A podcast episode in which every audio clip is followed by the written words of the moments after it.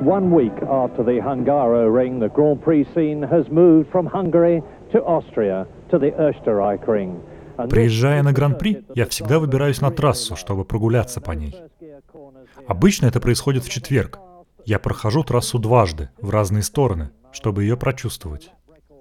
Это позволяет мне, во-первых, увидеть картину глазами гонщиков, а во-вторых, посмотреть на то, как она будет выглядеть на телеэкране. Ведь камеры направлены в обратном направлении, лицом к гонщикам. Эти прогулки могут быть весьма запоминающимися. Вот ты идешь по трассе один, в положении полного превосходства, пока за забором тысячи ненормальных фанатов с ненавистью воют на этого напыщенного старого кретина, которому разрешено гулять там, куда их и близко не подпускают. Как вы, наверное, понимаете, нецензурщина, летящая из толпы в Монце, может быть весьма яркой и образной. В Австрии мне тоже приходилось видеть и слышать довольно странные вещи. Остерайхринг – моя любимая трасса среди континентальных гран-при. Она находится в красивейшей сельской местности в Штирии, сложная для гонщиков, холмистая, с широкими лесами и кристально чистым воздухом. Австрийская публика же, напротив, весьма разношерстна. Они приезжают на гонку в огромных количествах и тут же упиваются до невминоза. Я никогда не видел столько пьяных тел, как каждый год вижу в Австрии. К сожалению, многие эти так называемые болельщики становятся агрессивными, поэтому к вечеру воскресенья эта трасса не лучшее место на Земле. Впервые приехав туда, еще ничего про это не зная, я не смог совершить свою прогулку вплоть до финиша последней субботней тренировки – Затем я отправился к дирекции гонки и спросил, можно ли мне наконец пройтись по трассе. Парень из дирекции ответил, зачем вам по ней гулять? Я объяснил, что мне это помогает настроиться перед комментированием, на что он ответил, мы провезем вас на машине. Я сказал, что не хочу ездить по ней на машине. Я хочу иметь возможность остановиться, оглядеться и тому подобное. Парень, видимо, подумал, что я странный, но хотя бы не опасный. «Ладно, но у вас должен быть красный пропуск», — сказал он и объяснил, где я могу его получить. Я нашел нужный кабинет и снова затянул свою шарманку. Этот представитель дирекции был более несговорчивым, но тут меня спас голос, который неожиданно произнес «Дай ему красный пропуск». О моей проблеме узнал Берни Эклстоун, царь Формулы-1. Я получил свой пропуск и отправился в путь. Едва я добрался до первого поворота, меня обогнал грузовик. Обогнал и остановился в сотни метров впереди. Из кузова выпрыгнул мужик с овчаркой и встал у кромки трассы. Грузовик проехал вперед метров 400 и снова остановился. Из него вылез другой мужик, тоже с овчаркой. Таким макаром грузовик объехал всю трассу. Позже я выяснил, что каждая из этой парочки человека и собаки простояла на посту до утра – и, боже упаси, какого-нибудь дурака попытаться перелезть на трассу. Эти собаки шутить не собирались. Проходя мимо каждого кинолога, я отвечал на его хмурый взгляд приветливым взмахом руки и криком «Ich habe den roten Pass». Справа от меня была пустая часть трассы, а слева, за отбойниками и забором, пьянчуги надирались в последний раз перед тем, как вырубиться на том же самом месте. Завтра они проснутся, взбодрятся и будут смотреть гонку. Проходя мимо лесочка с внутренней стороны трассы, я увидел, как из него выбежали два пьяных австрийца и направились к Паддеку. И если трасса сама по себе Ферботен, то Паддек и подавно Фильштренг Ферботен. Ближайший к ним человек с собакой сделал шаг вперед и поднял руку. «Ферботен!» – скомандовал он. Оба пьяницы не обратили на это внимания и продолжили свой путь к Паддеку. «Ферботен!» – крикнул он. И снова его проигнорировали. Что же он сделал? Ничего особенного. Он просто наклонился и снял с собаки намордник. Это произвело почти магический эффект. Пьяницы тут же остановились как вкопанные. Затем они развернулись и помчались обратно в лес. Как по мне, так это была очень эффективная демонстрация управления толпой. Мари Уокер. Прикроватные колеса.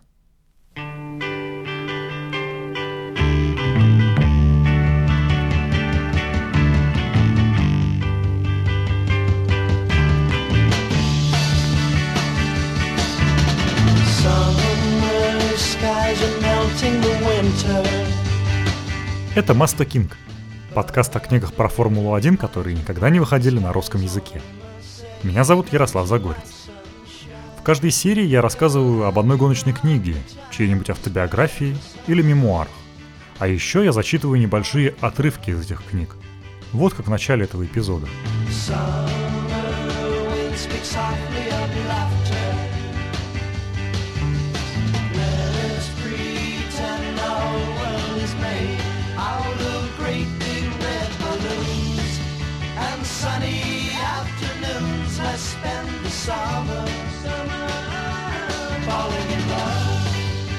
Имя Мари Уокера до сих пор считается неотделимым от понятия гоночный комментатор, хотя на регулярной основе комментировать гонки он перестал еще 20 лет назад. Для британских теле- и радиожурналистов Уокер всегда был иконой, моральным авторитетом, с чьими установками всегда можно свериться в момент сомнений. Для болельщиков со стажем голос Мари – это билетик в прошлое, в молодость, а, наверное, даже и в детство – причем для болельщиков со всего света. И англоязычных, и нет. Да, от нас с вами культ Мари Уокера отстоит чуть дальше, чем от них, поскольку его комментарии мы, если и слышали, то в глубокой записи, спустя десятилетия после прямого эфира. Но охватить профессиональное величие этого человека способны и мы. Мари Уокер для гонок Формулы-1 был такой же институцией, как Берни Эклстоун, Сид Уоткинс или Рон Деннис с Фрэнком Уильямсом. Он стал ей не потому, что просто 23 сезона подряд постоянно комментировал Формулу-1 на британском телевидении. Он стал ей благодаря своей нескончаемой любви к гонкам и безграничному уважению к каждому человеку, кто в них выступал. А еще благодаря безупречной рабочей этике, энтузиазму и неутомимому любопытству. Он никогда не ограничивал себя гонками Гран-при и смотрел на гоночный мир максимально широко, с одинаковым профессионализмом, комментируя любые соревнования – Неважно, автомобильные или мотоциклетные. Будучи признанным гигантом своей области и любимцем публики, Мари был очень востребованным автором для всех издательских домов Великобритании. Многие хотели заполучить к публикации его автобиографию, и завершив карьеру в 2001 Уокер заключил контракт с HarperCollins, где спустя год вышла его книга под названием «Если я не сильно ошибаюсь».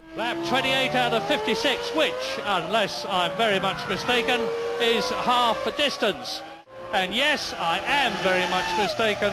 Twice 26 is not 58. We are not... Парадокс в том, что к моменту выхода на пенсию жизнь и творческий путь Мари был уже изучен вдоль и поперек. Его оговорки в эфире годами кочевали из передачи в передачу, а рассказы о гонщиках были озвучены не в одном документальном фильме. Поэтому мемуары Уокера, хоть и были написаны по всем канонам жанра, на выходе оказались довольно поверхностными – в автобиографии Мари Уокер очень подробно рассказывает про свою жизнь и про службу в танковых войсках во время Второй мировой, и про участие в мотогонках, и про карьеру в рекламном бизнесе, и, конечно, про совместную работу со своим отцом. Самому интересному, его карьере комментатора Формулы-1, отведена вторая половина книги. Но едва ты начинаешь погружаться в эту атмосферу, тебя выдергивают рассказом о чем-то общеизвестном и переходят к следующей теме – эта дерганность вроде бы стройного рассказа очень расстраивает, хотя, конечно, и в этой книге есть немало интересных историй, которые я обязательно использую, причем не только в том эпизоде, который вы сейчас слушаете. А посвящен нынешний эпизод будет другой книге Мари Уокера, немного странной, но довольно занятной, которая вышла в 86 году под названием «Прикроватные колеса», и про которую почему-то даже не знает страница Уокера в Википедии. Зато отлично знают магазины поддержанной литературы – всего 7 долларов, и она ваша. Уже вместе с доставкой в Россию. Почему я называю ее странноватой? Это тонкая книжица, иллюстрированная комиксами австралийского художника Джона Дженсона. Она несерьезная по внешнему виду, да и написана с классическим и не всегда смешным юмором 80-х, если вы понимаете, что я имею в виду. Очаровательный документ эпохи. Она была написана до начала соперничества Сенны и Просто, до аварии Фрэнка Уильямса, до начала Мэнсалмании, в общем, на самой границе очередного витка истории Формулы-1. Она построена не как автобиография или сборник анекдотов от Майри Уокера, а как книга, которая должна была познакомить читателя с человеком, который вот уже пять лет регулярно рассказывает им с экрана BBC о самых модных гонках в мире. Поэтому в ней нет истории про войну или рекламное прошлое Уокера. Зато есть подробнейший рассказ о том, из чего состоит его работа. И благодаря ей мы можем посмотреть на эту работу в самом ее разгаре, до спокойного осознания, пришедшего в полноценной автобиографии.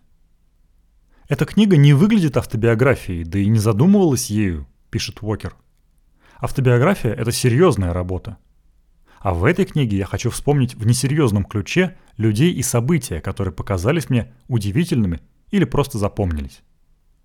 Во многом эта книга была написана для случайного читателя, который мог бы рассеянно купить ее где-нибудь в аэропорту и занимательно скоротать время в полете. Некоторые описанные в ней вещи нам с вами покажутся излишними, вроде описания типичного гоночного уикенда. Но если не обращать на это внимания, удовольствие от нее мы получим не меньше, чем наш придуманный случайный пассажир из середины 80-х. Но давайте все-таки для порядка я сначала коротко озвучу путь Мари Уокера в комментаторскую кабину. Мари родился почти сто лет назад, в 1923 году, в семье очень успешного мотогонщика Грэма Уокера. Даже не просто успешного, одного из лучших в своем поколении. На счету Грэма даже есть победа в самой сложной и престижной мотогонке мира – ТТ на острове Мэн. Марри с детства ездил с папой на гоночной трассы и очень полюбил эту атмосферу, как мото, так и автогоночную. Просто представьте, мальчиком Марри своими глазами видел на трассе Тацио Нувалари, Бернда Земайера и Рудольфа Карачолу.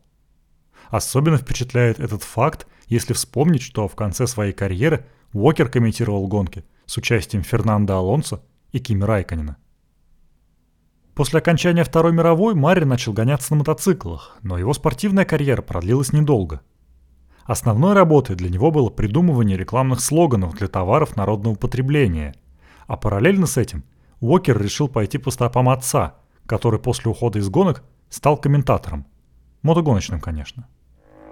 Now a single, a four and a twin. Bob Brown's Norton, John Surtees MV, and Barry Courtbreen's Matchless, rounding Ballacraig. Это вы сейчас слышали голос старшего Уокера. Свою первую гонку Марри откомментировал для зрителей подъема на холм в Шелсли Уэлш в 48 году. Через год, в 49-м, его комментарий впервые прозвучал в радиоэфире BBC. И это был уже самый настоящий гран-при Великобритании на Сильверстоуне – De Graffenried is now taking Stowe Corner for the last time this afternoon. He bounces a bit as he goes round with his yellow wheels spinning, and he's motoring as he goes down to the chicane. He looks back to see if there's any opposition. He's going up to the hairpin bend, taking no chances this time, and is now heading up the straight to the Abbey curve. And I think in about three seconds max, he'll be into your sight to take over the finishing line because he's just crossing in front of the hangar now. Can't see him. Is he going to come in a moment? He'll be here. Yes, he's here, flashing into sight. But is this the last lap? Yes, it is. I think it is the last lap. Up goes the checkered flag, and he's the winner. Well done to Graffenried. Listen to him go by. В том же 49-м состоялся дебют Уокера на телевидении. Снова на BBC он комментировал мотоциклетный подъем на холм. Но чаще всего Мари помогал на радио своему отцу, который вплоть до своей смерти в 62-м был главным комментатором мотогонок на BBC. When digging through the archives at the BBC, we came across some wonderful recordings of the early pieces of work you did with your father, and one of which, the one we have here, is the 1951 Senior TT. Wow, I'd love to hear that. Here he is. Jeff Duke is flashing down towards me at Craignabar now, straight in the middle of the road. Uh, the, the, the, crowd is, is to, to, put it mildly, tense with excitement. All heads are he's, he's waving programs. here he is. Listen to the hand clapping, cheering. Oh, this is a wonderfully stirring sight. Listen to him. But Graham, I know you want to take Jeff through, so to take Jeff through to the grandstand on his last lap, over to Graham Walker. There, I see that. Yes, I can see. There's the flash of his machine as it comes round the bend. He's coming down the straight now to terrific speed. Listen. Yes, here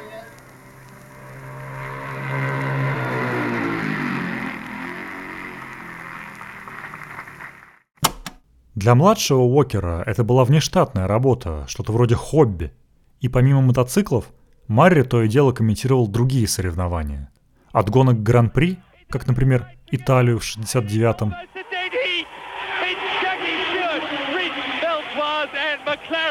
Nobody has ever seen the finish of a motor race like that. До мотокросса и туринга. А иногда даже тяжелую атлетику. В конце 76-го на BBC вдруг заметили, что в Формуле-1 разворачивается нешуточная борьба между едва не погибшим Ники Лаудой и их соотечественником Джеймсом Хантом. Телеканал показал решающую гонку на Фудзе, а в 77-м начал более подробно освещать чемпионат, хотя трансляции все еще ограничивались несколькими гонками. Вести эти трансляции приходилось главному комментатору BBC Реймонду Бакстеру, и когда было решено показать сезон 78 года целиком, Реймонду стали искать полноценную замену. Продюсер и будущий ангел-хранитель автоспорта на BBC Джонатан Мартин предложил эту работу Мари Уокеру. В 78-м, в первый год трансляции Формулы-1 на BBC, схема была такой. Первые гонки сезона в Аргентине, Бразилии, ЮАР и США полностью комментировались из студии в Лондоне. Затем с началом европейской части сезона Мари должен был приезжать на трассу в четверг перед гонкой, напитываться атмосферой, общаться с людьми и после квалификации ехать обратно в Лондон. Там он из студии смотрел гонку по Евровидению. Затем редакторы BBC нарезали из нее получасовой обзор, и на этот обзор Мари должен был наложить свой комментарий. Тем же вечером обзор показывали телезрителям в рамках передачи под названием «Гран-при». Конечно, сегодня такая процедура звучит довольно сложно, но в конце 70-х это было куда проще, дешевле, а главное, ценнее с точки зрения эфирного времени, чем прямой двухчасовой репортаж с места события. Мари подписал контракт на три года, и уже в 79-м BBC задумалась о том, чтобы показывать часть гонок в прямом эфире. И тут к Мари снова пришел Джонатан Мартин с хорошими новостями. Корпорация решила в 80-м году транслировать все гонки вживую – а еще предоставить Уокеру постоянного второго комментатора – Джеймса Ханта. Поначалу отношения Мари с Джеймсом не задались, и я как-нибудь обязательно расскажу отдельно про эту часть карьеры Ханта. Помимо того, что их характеры не совпадали, Уокер думал, что его таким образом хотят заменить, выдавить из комментаторской кабины. Но у Мартина таких мыслей не было и близко. Напротив, англоязычная публика обожала Марри и уже не представляла себя Формулу-1 без него. Чем дальше, тем больше гонок шло в прямом эфире, и тем чаще Уокер стал комментировать непосредственно с гоночной трассы. Но несмотря на полную занятость в Формуле-1, Марри всегда старался охватить как можно больше дисциплин, справедливо считая, что гонками Гран-при автоспорт не ограничивается. Эти дисциплины не всегда были высокого уровня с известными гонщиками, и вот как Уокер описывает в прикроватных колесах то, как он к таким гонкам готовился – очень часто, отправляясь на гонку, комментатор пускается в путешествие в неизведанное. Через пару часов после приезда на трассу он должен будет рассказывать 5 или 6 миллионам людей со знанием дела и в развлекательной форме о десятках других людей, большинство из которых он до этого никогда не видел. Чтобы увеличить свои шансы на то, чтобы сказать что-то действительно стоящее, я выработал план действий, первое правило которого звучит так – «Приезжай пораньше». После этого я стараюсь познакомиться с как можно большим количеством участников, с тем, кого еще не знаю лично. Я подхожу к ним и говорю «Привет, я Мари Уокер, комментатор. Можем поговорить о тебе?» По счастью, они всегда соглашаются, просто потому что все любят рассказывать о себе. Я спрашиваю их имя, возраст, откуда они, чем занимаются – каких успехов достигли и есть ли что-то такое, что мне нужно знать об их машине. Однажды грязным дождливым днем в Лидоне я беседовал с молодым человеком и установил, что его звали, скажем, Питер Уилсон, 28 лет, из Вигана, программист, без каких-либо заметных прошлых успехов. Когда мы дошли до моего последнего пункта про машину, он сказал, ну это мини, самое обычное. Правда, кое-что есть. Моя собственная доработка – если вы приглядитесь, вы заметите, что лобовое стекло сделано из плексигласа, в котором я проделал несколько отверстий разного диаметра в определенном порядке. Я рассчитал все это на компьютере. Идея в том, что сколько бы грязи не летело в стекло, я всегда найду отверстие, через которое смогу хоть что-то увидеть. «Ага, но главное, что он сам в это верит», — подумал я. Звучало довольно безумно. Я поблагодарил его и пошел к следующему спортсмену. Представьте мое удивление, когда во время гонки я внезапно понял, что лидирует наш компьютерный друг. «А вот что интересно», — сказал я. Номер 27, Питер Уилсон, работает программистом. Если вы внимательно посмотрите на его лобовое стекло, вы увидите, что Питер использовал свой компьютерный опыт и просверлил несколько отверстий разного диаметра. В результате этого, сколько бы грязи не летело в его машину, он всегда найдет отверстие, через которое он может видеть. Именно это, безусловно, и объясняет то, что в этих ужасных условиях лидирует именно он. И едва я это сказал, как этот парень тут же улетел с трассы, ударился о насыпь и скрылся из вида, пробив фанерные щиты. В сложившихся условиях единственное, что я мог произнести, это фразу «Что я говорю?». На самом деле я произнес ее дважды. Позже повтор именно этого момента передачу Sports Night на BBC просили включать чаще всего.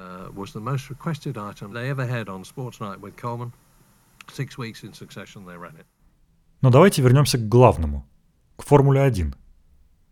Благодаря этой книге мы знаем, как выглядел типичный гоночный уикенд для Мари и его коллег, когда они стали приезжать на трассу на целый гран-при. Историю о прогулках по трассе перед гонкой вы уже слышали в начале этого эпизода. Сейчас такие прогулки – общее место и для гонщиков, и для комментаторов. Но тогда традиции еще только зарождались, и кто знает, какую роль в этом сыграл Мари Уокер. А вот что всегда сопровождало гоночных комментаторов, что в 80-е, что сегодня, так это снисходительное отношение со стороны зрителей, иногда перерастающее в раздражение. Тут нет никаких иллюзий, несмотря на полубожественный статус Уокера, всегда были люди, кто не считал его достаточно профессиональным, чтобы комментировать гонки. Очевидно, что такая аудитория есть у любого комментатора, из любой страны.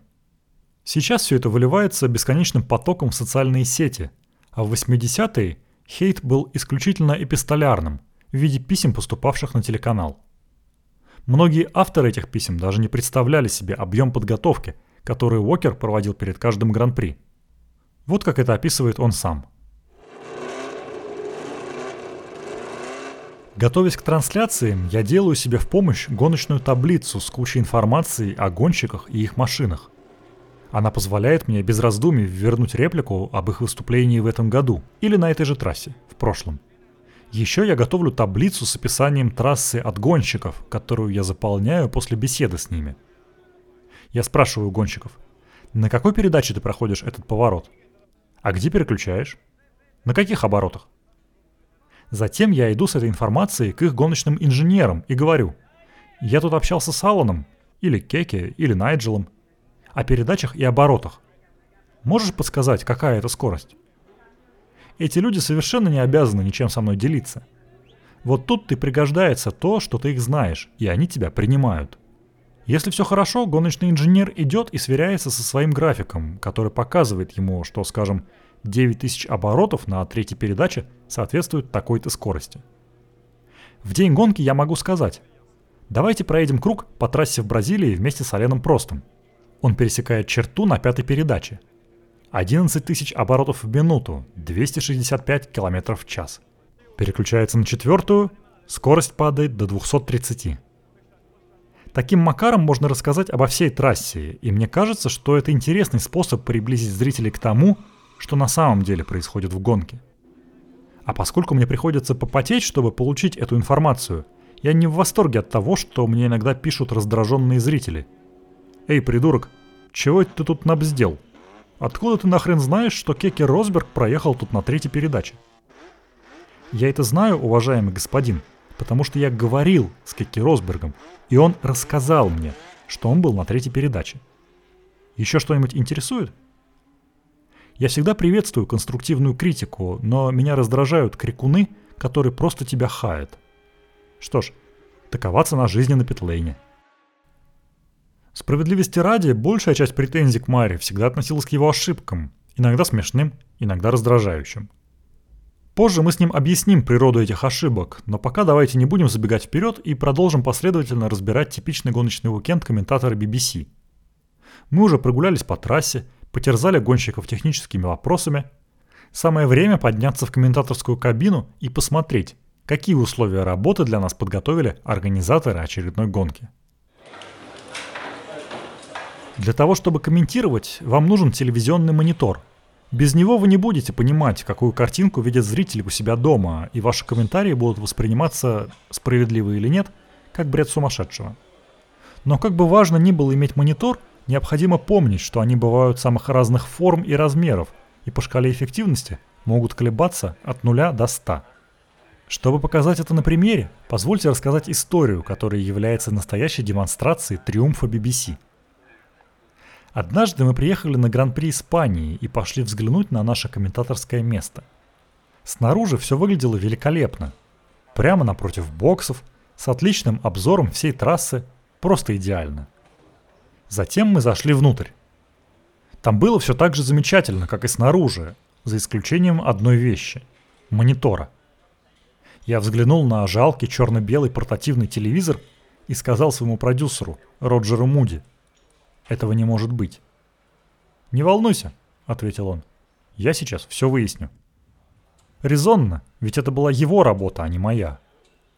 BBC, как и другие компании, освещавшие гонки, отправляют на гран-при продюсера, который занимается административными проблемами, и инженера, отвечающего за технику – Благодаря этому комментатор может заниматься своей работой и во время гонки концентрироваться на том, что происходит. Но вернемся в Испанию. Я был внизу Марри. Это оно и есть, сказал хмурый Роджер, тыча пальцем в наш карликовый монохромный телеприемник. У всех других комментаторов точно такие же. Я ответил. Роджер, как ты знаешь, я терпеливый, спокойный, понимающий человек. Но это уже слишком. Посмотри, солнце за нами, а значит оно будет светить прямо на монитор. Монитор черно-белый, а машины цветные. У него миниатюрный экран. Роджер, с меня и так достаточно людей, которые все время меня критикуют, сидя у себя дома. Как ты думаешь, что случится в воскресенье? Они будут смотреть гонку на своих 26-дюймовых цветных телевизорах, пока я буду пытаться понять, что происходит вот в этой штуковине. Роджер, ты должен что-нибудь с этим сделать. «Предоставь это мне», — ответил Роджер. После этого Дэйв Уортон, наш инженер, перекинулся парой слов со своим другом с испанского телевидения. У него, как у старшего выездного инженера BBC, были связи по всему миру. День завершился, и мы вернулись в гостиницу. Вечером ко мне подошел Роджер и сказал, «Все в порядке». То есть, ну, они установят там цветной монитор. На всякий случай в Лондоне будет наготове наш человек, который, если что, привезет нам другой. Немного чересчур, не находишь? Экстремальные обстоятельства, ответил Роджер, требуют экстремальных мер, Марри. Утром перед гонкой мы с Роджером стояли на питлейне, когда к нам подошел главный человек с испанского телевидения, работавший на трассе. «Спасибо за ваш телекс», — обратился он к Роджеру. «Какой телекс?» — переспросил тот. «Телекс, в котором вы запрашивали большой цветной монитор», только вы попросили о нем. Ни один другой вещатель ничего не сказал. «А», — ответил Роджер, — «этот телекс». Я поднял глаза к комментаторским кабинам. Через окно был виден ряд отсеков для каждого вещателя. Маленький монитор, маленький, маленький, и в конце ряда огромный монитор, занимающий все свободное место. Я поднялся наверх, куда уже начали съезжаться комментаторы других сетей. BBC всегда приезжала первой. Мы с ними поболтали, прогулялись, но вскоре они начали замечать, что в моей кабине есть кое-что, чего нет у них. «Слушай, Марри, а что это?» – спрашивали они. «Не знаю», – невинно отвечал я. «Видимо, в BBC сделали спецзапрос на большой цветной монитор. И как же я рад, что они его сделали». Находясь на комментаторской позиции, Мари Окер всегда стоял, чем выделялся среди коллег, у которых больше было принято сидеть во время работы – Уокер считал, что когда он стоит, его легкие могут вместить в себя больше воздуха, а значит он может говорить громче и эмоциональнее. Но Марри не просто стоял. Он практически танцевал перед монитором, тыча в него пальцем, будто зрители могли его видеть. Когда вторым комментатором на британском ТВ стал Мартин Брандл, он в шутку рассказывал, что всегда старался подстроиться под ритм, с которым раскачивался Марри. Настолько, что в какой-то момент они оба становились похожи на автомобильные дворники, работающие в сильный ливень.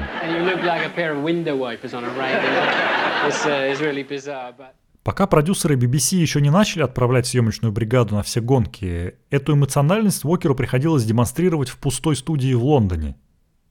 В своей автобиографии он с содроганием вспоминает, как должен был притворяться, будто бы он на самом деле находится на трассе, а не за тысячи миль от нее. Зрители были уверены, что комментатор всегда присутствует на месте событий, и чтобы поддерживать эту иллюзию, в BBC на каждой гонке договаривались с кем-то из пишущих журналистов, чтобы они были глазами их комментатора. Обычно эту роль исполняли хорошо известный вам Джо Сейвуд или Майк Дудсон. Будучи на трассе, они передавали в лондонскую студию информацию вроде «начинается дождь». Продюсеры писали это на бумажке и подсовывали Марри, который в этот момент комментировал гонку и мог радостно воскликнуть. На трассу упали первые капли дождя. Когда Уокер стал сам постоянно выезжать на Гран-при, потребность в этих фиксерах отпала, зато людей рядом с ним стало больше.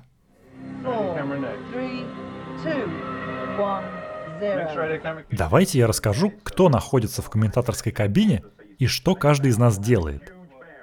Слева от меня человек, считающий круги. Он записывает количество кругов, которые проехала каждая машина. Справа от меня Джеймс Хант, а справа от него местный продюсер. Не путайте с продюсером программы, который сидит в Лондоне. Еще в кабине где-то есть инженер, который периодически спасает ситуацию, втыкая то, что не воткнуто, и которому приходится иногда ползать по полу, чтобы всучить мне новый микрофон, взамен того, что незаметно для меня сломался. Гонка стартует, а вместе с ней начинается безумное жонглирование двумя разными комментариями для двух разных аудиторий, причем одновременно и в прямом эфире. Пока я говорю со зрителями, местный продюсер выдает мне в наушники инструкции.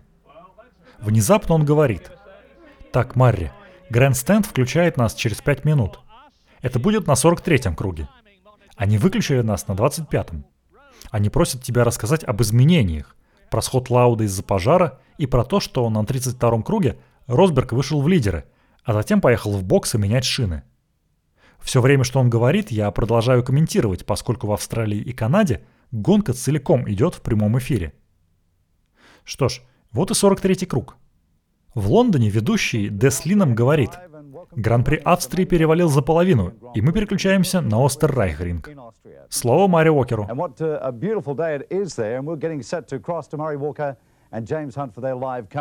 Едва я слышу, как он умолкает, я понимаю, что должен ввести в курс дела британскую аудиторию, не нарушая стройного рассказа, который я вел для всех остальных. Если я не придумаю, как пересказать произошедшее новыми словами, эти самые остальные подумают, что я спятил. Через пять кругов я слышу голос Джона Филлипса, продюсера из Лондона. Он сидит в аппаратной в телевизионном центре и внезапно произносит. «Марри, где Найджел Мэнсел? Ты ничего про него не сказал». Главное в этот момент не ответить. «Упс, прости, Джон, я забыл». Поскольку это сразу же пойдет в эфир, и зрители точно поймут, что я спятил. Так, где Найджел Мэнсел? Я не знаю, где Найджел Мэнсел. Австрийский режиссер трансляции плевать хотел на старину Найджела, а значит я могу быть точно уверен, что он не в первой шестерке, поскольку ее я всегда держу в голове. Я смотрю на таблицу с кругами и нахожу там пятый номер Найджела Мэнсела. Я вижу, что он заезжал в боксы и теперь идет двенадцатым. На то, чтобы с этим разобраться, уходит время. Пока я не смотрю в монитор, двигатель на машине лидера Нельсона Пике взрывается, машина летит в отбойник, перелетает через него и исчезает из вида. Пике вылезает из машины и уходит. Зрители это видели, а я нет. И тут я снова поворачиваюсь к монитору. Вот что интересно, говорю я. Найджел Мэнсел сейчас идет на 12 месте. В миллионе домов звучит. Какого лешего этот идиот говорит о Мэнселе, когда Пике только что взорвался? Наконец я понимаю, что произошло, и кричу. И Пике сходит!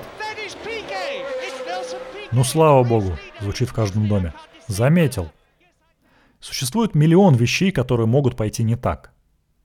Однажды в Южной Африке у нас произошла невероятная техническая проблема. Гонка стартовала, а я внезапно перестал слышать, что говорит Джеймс. И наоборот. Продюсер не слышал никого из нас, как и мы его. При этом я слышал себя, но только то предложение, которое я произнес предыдущим – из-за какой-то поломки электроники я получал сигнал не сразу. Вместо этого мой голос неспешно шел из Кьялами в Лондон и обратно. Быстро решить проблему не получилось, поэтому я просто снял наушники и продолжил без них.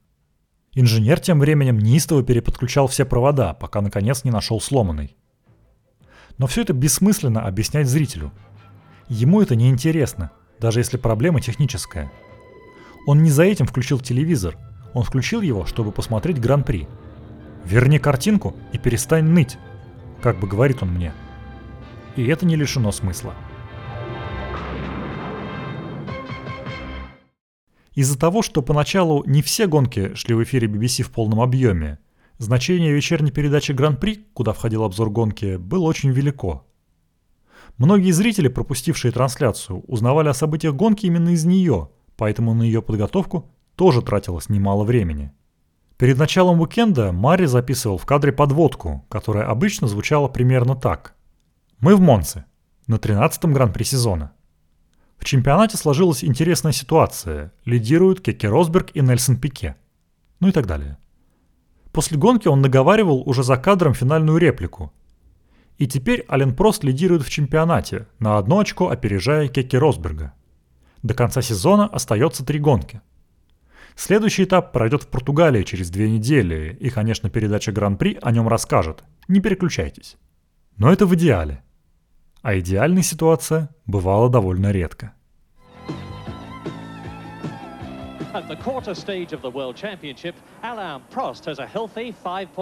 Я в Имале. Гран-при Сан-Марино завершен, и нам надо ехать в аэропорт Болоньи. Рейс в 9 вечера, но, как всегда, мы не можем загрузиться в нашу арендованную машину до тех пор, пока не доснимем все необходимое. Когда мы, наконец, можем ехать, оказывается, что дорога займет 2 часа по пробкам – в таких случаях приходится лавировать между машинами, нырять в каждый просвет, и в аэропорт приезжаешь в панике и обессиленный. В 85-м все было ровно так. Я заехал на парковку аэропорта в тот момент, когда все пассажиры нашего рейса уже шли на посадку в самолет. А нам надо было сдать машину в прокат, выгрузить весь багаж, мой, продюсера и инженера и зарегистрироваться на рейс. У инженера, как всегда, с собой была тонна оборудования, которое нужно было прогнать через таможню. Со всеми этими проводами и батареями его багаж неизменно напоминал бомбу. Примчавшись на стойку регистрации British Airways, я услышал от стоявшего за ней сотрудника. «Мистер Уокер, вам звонили из Grand Stand. Пожалуйста, перезвоните им из кабинета менеджера». Дрожащим пальцем я ткнул в сторону окна. «Они садятся в самолет». Его это не заинтересовало. Они просили позвонить вас до того, как вы подниметесь на борт. Где этот кабинет?» Он показал, и я побежал в другой конец здания. Наконец я нашел этот кабинет и набрал номер Грандстенд. «Роджер!» – заорал я, едва он поднял трубку. «Они уже садятся в этот чертов самолет!» «Спокойно», – невозмутимо ответил Роджер. «Я хочу, чтобы ты переписал концовку. Просто только что дисквалифицировали». Сопротивляться нет смысла. Теперь мне надо перезаписать концовку своим обычным относительно спокойным голосом. И сделать это надо по телефону в кабинете менеджера British Airways в аэропорту Болонье. Снаружи ждет самолет, но он не будет ждать вечно, поэтому я не могу позволить себе кучу дублей. К счастью, все прошло гладко, и я успел на самолет. Мы прилетели в Лондон, и я был дома около двух ночи. В 8 утра предыдущего дня я был на трассе, а завтра я буду в своей голове готовиться к следующему гран-при. Вот так и проходят мои дни, с марта по ноябрь. Вскоре после написания этой книги BBC начнет показывать все гонки целиком в прямом эфире. Популярность Формулы-1 в Великобритании поднимется до рекордных значений, а Мари Уокер окончательно войдет в пантеон чемпионата мира. В 96 году BBC профукает Иначе не скажешь. Права на показ гонок телеканалу ITV, который возьмется за дело с размахом, но несколько неуклюже. Сменится несколько напарников Марри по комментаторской кабине. В 93-м скоропостижно умрет Джеймс Хант, которого заменит непопулярный Джонатан Палмер. На смену Палмеру придет разочарованный в Формуле-1 Мартин Брандл, который тут же расцветет в новом качестве и перехватит эстафету народной любви у постаревшего Уокера. Kimmy, you missed the presentation by Pele. yeah, I was having a shit. okay, thanks for that. Now... Официально карьеру Марри завершит на Гран-при США 2001 года, но и после этого еще пару раз умудрится прокомментировать Формулу-1. Его будут звать на австралийское телевидение в качестве приглашенного комментатора, но самый настоящий камбэк Уокер совершит на Гран-при Европы 2007 года. Все гонки того сезона на BBC Radio 5 комментировали Дэвид Крофт и Моррис Хэмилтон. И когда Крофт взял отпуск, чтобы присутствовать на родах своего первого ребенка, продюсерам радиостанции пришлось искать ему замену. 84-летний Марри не подкачал, вызвав у слушателей прилив ностальгии. Уверен, немало болельщиков в тот день включили телевизор без звука, чтобы насладиться комментарием Уокера по радио. Надо ли напоминать, что та гонка сама по себе стала легендарной, благодаря лидерству несравненного дебютанта Маркуса Винкельхока.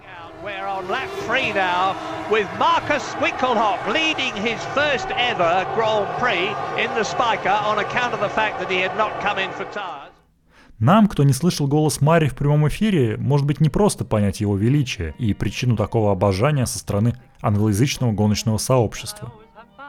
Но мы можем постараться узнать больше о профессиональных чертах Уокера и примерить его манеру работы 80-х на современную Формулу-1. И признать, что очень многому в сегодняшнем комментаторском искусстве, на любом языке мира, мы обязаны Марри. Надеюсь, его книга и мой подкаст смогли немного приблизить это понимание.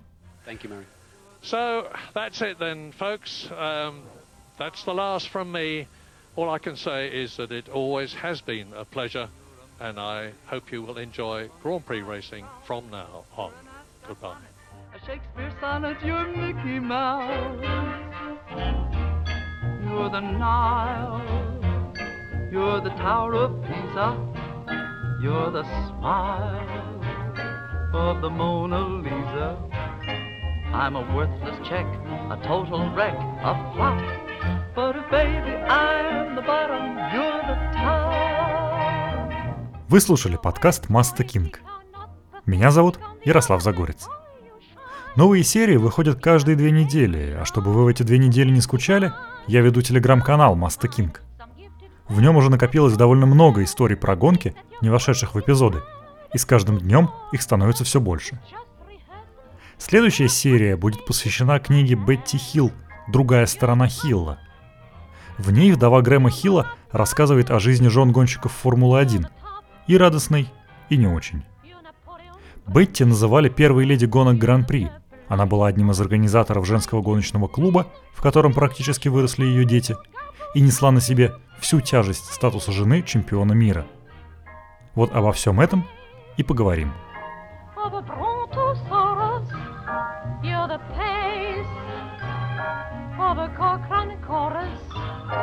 I'm a toy balloon that's fated soon to pop.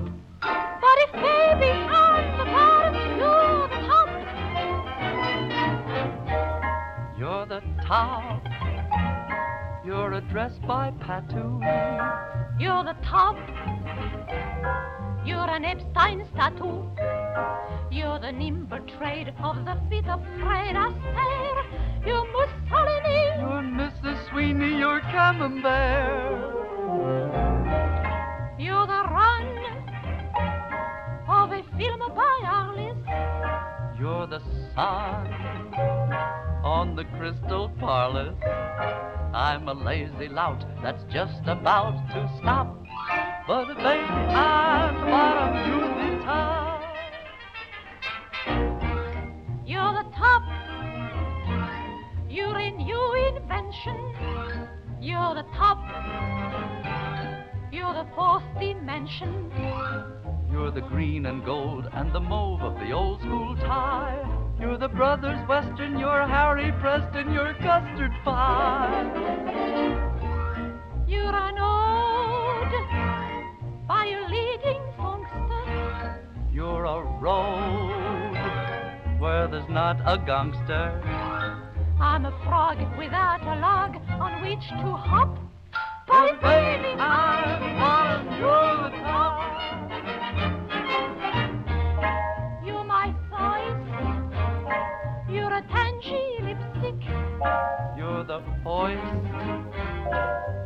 Irish whipstick. By the river Rhine, you're the biggest kind of beer. You're the first, the fourth, the cock of the north, you're stratosphere. You're a rose, you're Inferno's dandy. You're the nose of the great Durante. I'm a son of a gun, an underdone chump chop. Oh, baby, I'm one of yours.